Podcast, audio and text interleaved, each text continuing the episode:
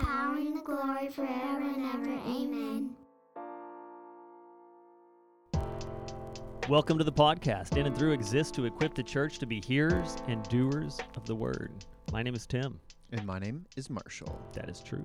That is. So, you and Alex were singing Celebrate Jesus Celebrate, and I can't get it out of my head. oh, that's great. That makes me happy. So now we leave it to the listenership to walk around with this song in their head. Come on and celebrate. Celebrate Jesus, celebrate. Yeah. So it Not the most profound no of Christian worship Great. songs. served well in his time. Sure. Didn't age well. Did not age well. Now now I see all white room. Mm. I see 80s aerobic exercise wear, right? The leggings, the with the uh, sort of like the bathing suit over the leggings thing. Yep. Yeah. That was workout wear in the 80s, sure. and then the leg warmers coming halfway up the shin, dancing to celebrate. Yeah. That's fantastic. Really big hair. Big. Oh big- yeah, the big hair. Oh yeah, huge bangs. Yeah. Which was which was why they all had to do the workout routines was to hold that up. This is not what we came for. This is not what we came for. We are chasing rabbits, and we're only a minute 20 seconds in. Well, Let's flip this. let's flip the script. Question 13, Tim. Number 13. Can anyone keep the law of God perfectly? Um, let's talk about it. okay. Yeah, I mean, we've spent the last few weeks talking about what it is that uh, the law entails. I mean, just kind of a, a, microcosm of that, just looking at the Ten Commandments and the, the implications of those commandments. Um, so the question becomes if this is God's will for human beings, if this is the way that He wants us to conduct our lives, can we do it? Yeah, and this is an important question to look at, getting sort of back into our format of why does the question matter? What are some possible answers? What does the catechism say? Mm-hmm. Uh, this is a thing for believers and non-believers alike to wrap their head around. I, I, I had a lady that was in church previous that um that really struggled with this concept of the law not being something that people could hold up Mm. to the point that it, there was almost this despising of God for creating a law that no one could keep anyway. What was the point of that? As, as if it was a reckless or cruel thing for God to do for the purpose of only applying condemnation. Wow. And yeah, i i- it's a it's a very difficult position. This very much not a Christian position, I, I would say. Um, and so the the thing is, we have to answer the question, lest people be allowed to persist in that kind of thought, Yeah. No. or or someone who might be there to just sort of sit in that. Sure, sure. So one of the things that um, we often like to talk about are how people can kind of get this wrong. And I mean, you've already given us one kind of answer of of, of it causing us to despise God, but but there are there are you know a few key answers. Uh, the first one is very very simple. We don't need to talk about it very long, but there, there are some who would just say the question doesn't really matter uh, to us because the law has zero bearing on us. It was you know Sure. those, those were some rules for some people a long time ago in another place, and it doesn't matter. And we've already talked about in past weeks why that is not the case. Uh, but then we can get into kind of a little bit of church history, and this is maybe a bit of a preview of what we're going to be spending our time doing next year, Mm-hmm. because we're going to talk about a guy named Pelagius.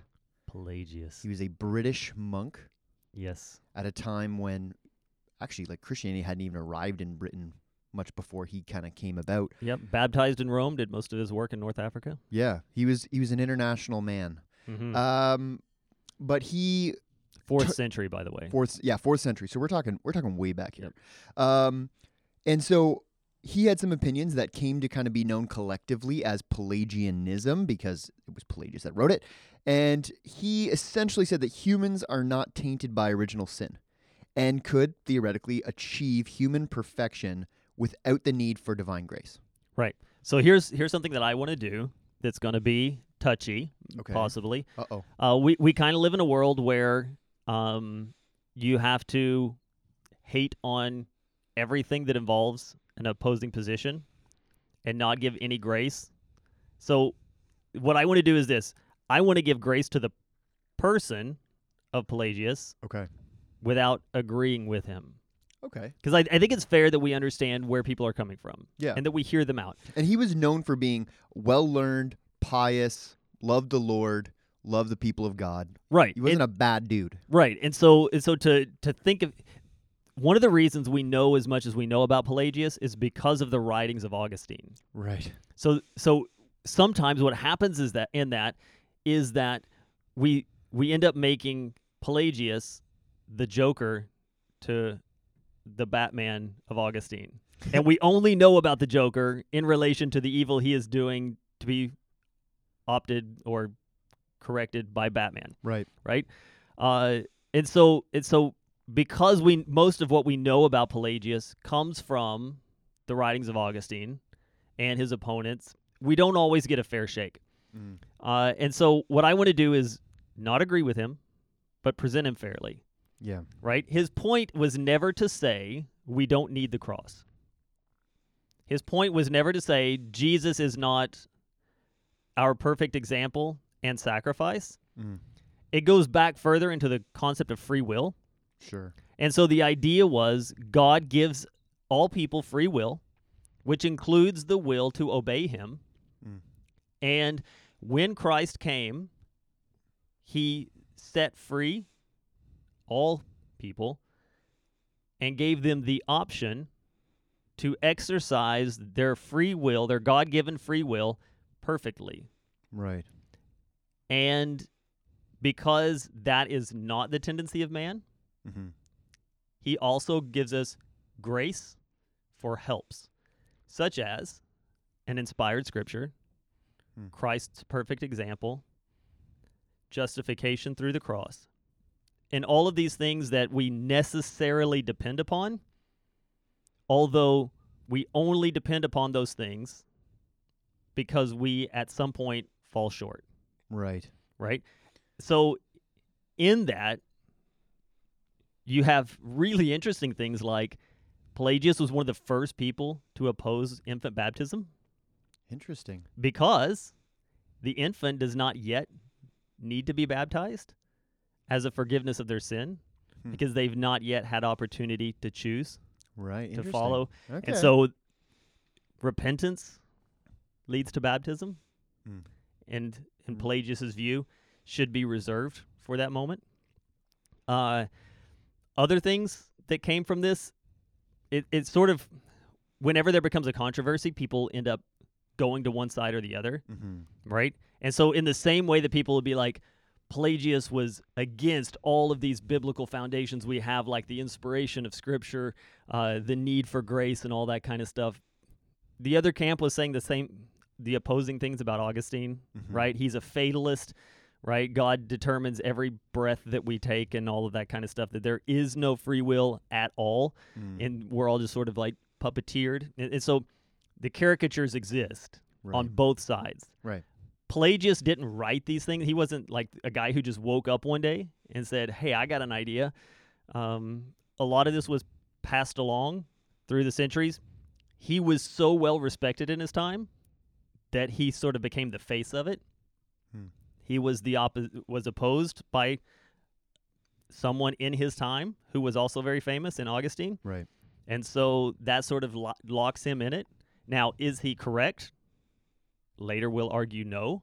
Right. Uh, but just to say, that's a fair shake on the full scope of the position Mm-hmm. and its historical teaching. Sure. His urge was to say, we are called to live like Christ. God, through his general grace, has empowered mankind to live like Christ and has also provided grace for when we fail. Right. Yeah. No. And I I appreciate you you playing good cop here, and I might do a little bit a little bit of bad cop. But in doing that, he denies original sin. Well, yeah. So essentially, there's a couple of things that he he wrote that that caused the uproar. Uh, essentially, he would say that Adam's fall Mm-hmm. only affected him. Yeah, that's a you problem, not a me problem. Yeah, and and and perhaps even in his writings um, suggested that you know Adam was kind of born mortal and his death was not directly connected to his individual sin. Right. That people he would he would also argue that people are born in the same condition that Adam and Eve were created in the garden. Yep. Kind of in this in this relationship with God unmarred by sin and it's only once they, you know, exercise their will against uh, against God that that is somehow compromised. Um, and one of the things that that can potentially come out of that line of thinking, which could be problematic, is that kind of the most important thing in the Christian life is moral action. Right. No, for sure. right? Like just do good. You're able to do it. You're perfectly able to to to follow god's law. You're perfectly able to walk in perfect obedience. So you need to do that. Right.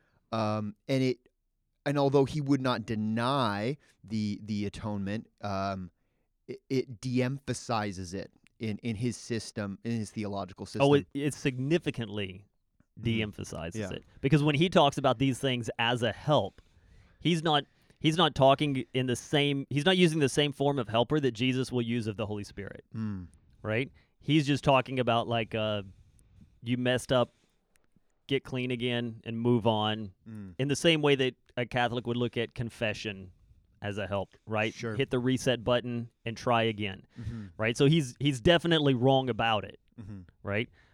Like I said, I'm not trying to agree with him. i know i know I'm just trying to say, let's figure out where he's coming from Yeah. at least. why and why he got there yeah no right? I, We're gonna bring him up. He's been gone for well over a thousand years, Yeah. almost two thousand years. But at the same time, uh, fair's fair. Yeah, he's not around to like defend himself from Sure. us.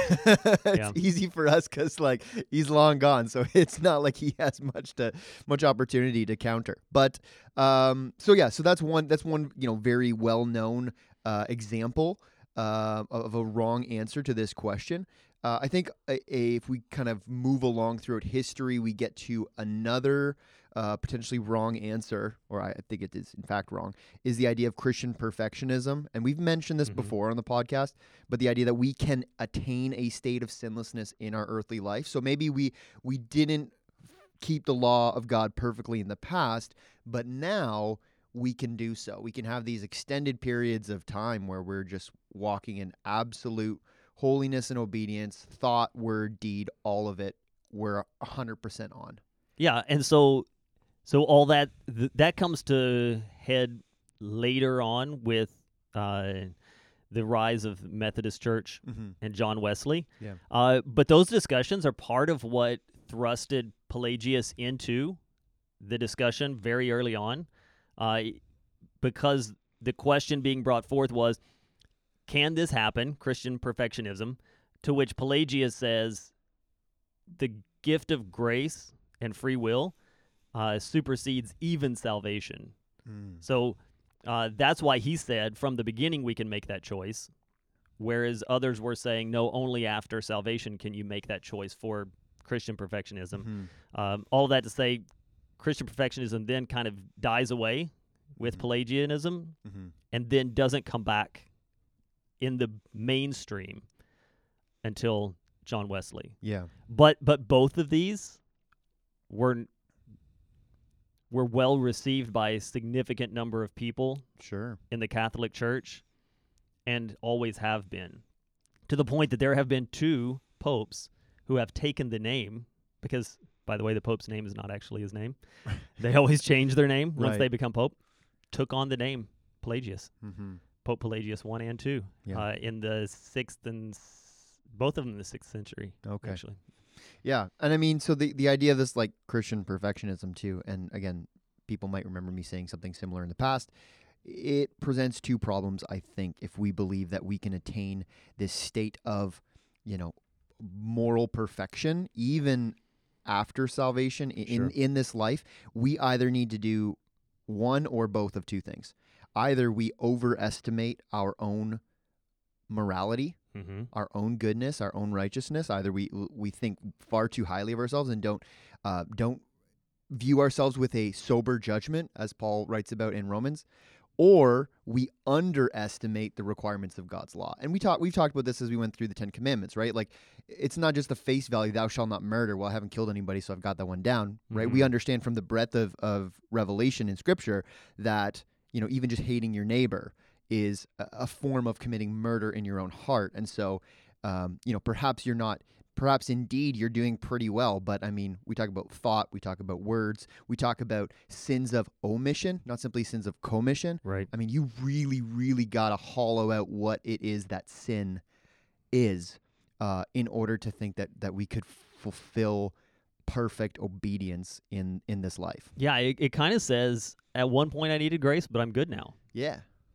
Right. And thanks might- to Jesus. Yeah, Thanks, thanks to, to the Jesus. atonement. Yeah. But I'm good now. Yeah. Uh, and and it doesn't resonate well with what Paul has to say No. when Paul says, "I am the least, the chief of sinners." Mm-hmm. Right. He doesn't say once was. Mm-hmm. He says am.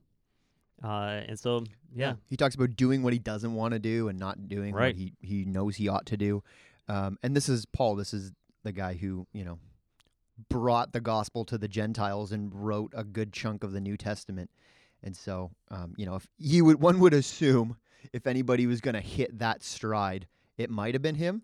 Uh, but he certainly doesn't give us any indication that anything like that was happening. So, um, so what does the Catechism say? the Catechism says an interesting thing. Okay. I, I'm gonna I'm gonna throw some shade on this one that even the authors of it would go, "Whoa, you completely misunderstood." Okay.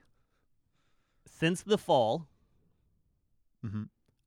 I would argue even before the fall, since the fall, no mere human has been able to keep the law of God perfectly.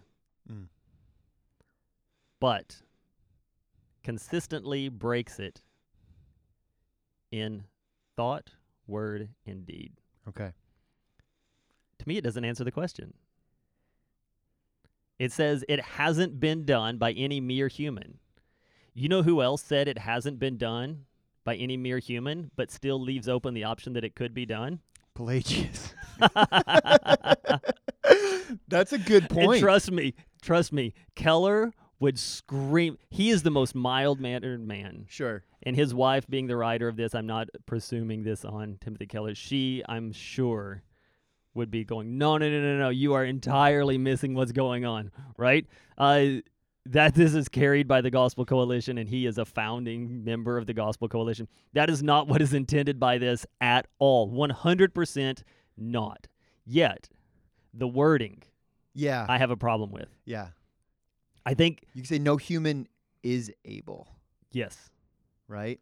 But has been just kind of is speaking to just what has already happened. So yeah, right. It leaves it leaves grammatically it leaves a It crack does. in It the door, does. right? Right. right. And that's where I read this and I was like, well, Interesting. yeah. Interesting. So I think, I think an interest, the better way to say it would be no, but Mm. no. Can anyone keep the law of God perfectly? No, but for Christ. Sure. But it says mere human. It does say mere. So that's because when I read it first, I was like, Right. "Oh, what about Jesus?" But it does say no mere human, and we know Right. that Christ is human, but he's not merely human. and and that's why I that's why I didn't talk about that as the Okay. as being another fault because they do have the mere human. and Yeah, that's yeah. why there's the no but Sure. no but for Christ, Mm-hmm. uh, which acknowledges, like they said, not merely human, uh, which is important because there is an entire other set of heretical thought on top of Pelagianism Mm-hmm. that would talk about Jesus obtaining his deity by Mm. perfect life. Yeah. um, and and at that point being acknowledged and recognized as um a a holy deistic thing, that being applied to him by merit of his works, Mm. uh, as if he wasn't born the Son of God, Yeah. um, which is wildly problematic Yes. on so many levels, um, and inconsistent with the early life and the predictions of Christ before his birth. Um, and so, yeah, we have to acknowledge no, no mere human, um, but Christ not being the mere human did not in his flesh or by means of his flesh perfectly fulfill the law, but by means of his deity Mm. brought his flesh into submission. Is that fair to say? I always get really freaked out about saying the wrong thing when we talk about the human and divine natures of God. So I'm Oh, going to yeah. let you say all of the important things and just not turn myself into an accidental heretic. Well, But- here's the thing: if if people listen to this podcast, then they could cut out sound bites and be like, "Oh, you hear this?" But since we don't have but two listeners, Yeah. maybe they're busy and they don't have time to do that. Yeah, I don't think Uh, any of like the discernment podcast or or blogs are like listening to us with a fine tooth comb trying to catch us in. Right. in the fumbling with our Evangelical. Theological Society is not combing us. yeah. Yeah, Oh, so man. so that's what I would say is Jesus does do this, but it kind of doesn't count because he's not mere human, exactly. as the Catechism says. Yeah. So so all of that to say, Crossway, Mrs. Keller, I agree with you. I think it could have been worded better, but I agree with you. Fair enough. Yeah. So um, the the scriptural support that they give, the, the verse verses rather that they, they they carve out to kind of support this answer uh, comes from Romans chapter three, a well known passage. Uh, None is righteous, no, not one. No one understands. No one seeks for God. All have turned aside, and together they have become worthless. No one does good, not even one. Mm-hmm. Yeah.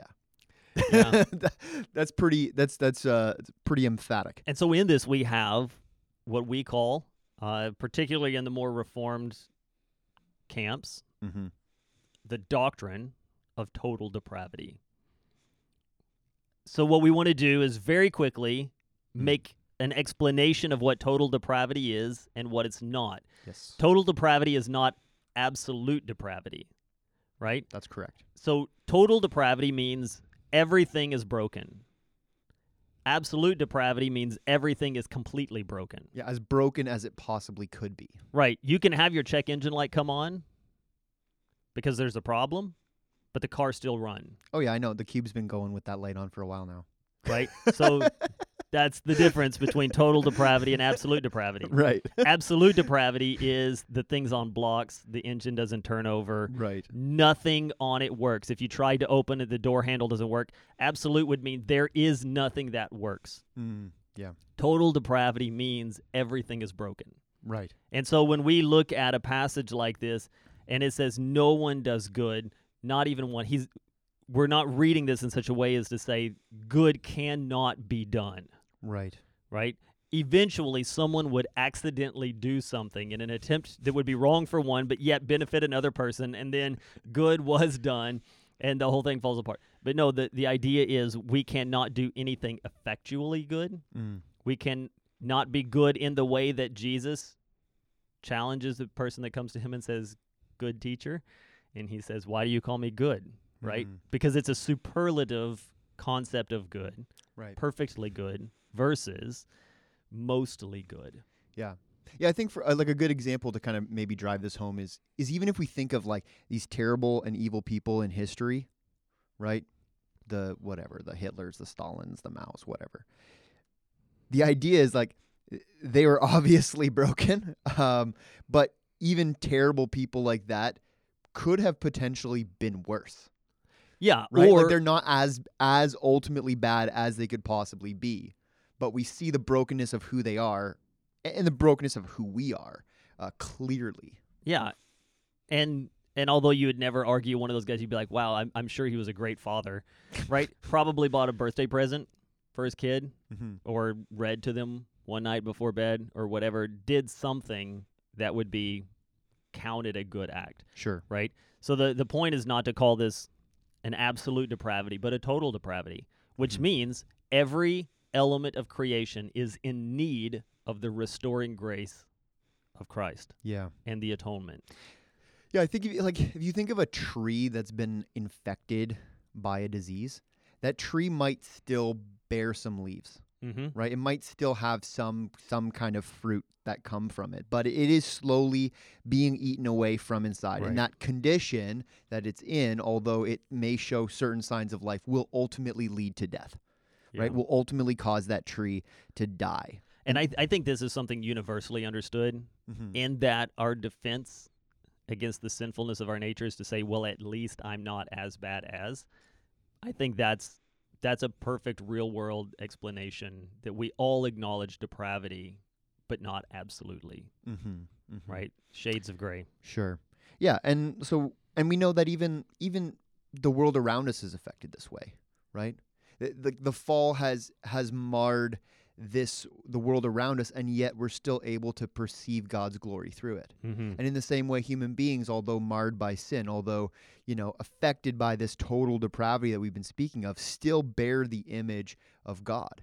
Mm-hmm. And there are there are because of that there are there are good uh, good things about them even though they are in that condition. Right. And so everything inside of me is wanting to say, so let's talk about original sin and what it means to be born of Adam. sure. And can we even conceive of a Pelagianistic world? But that's next week's question. Okay.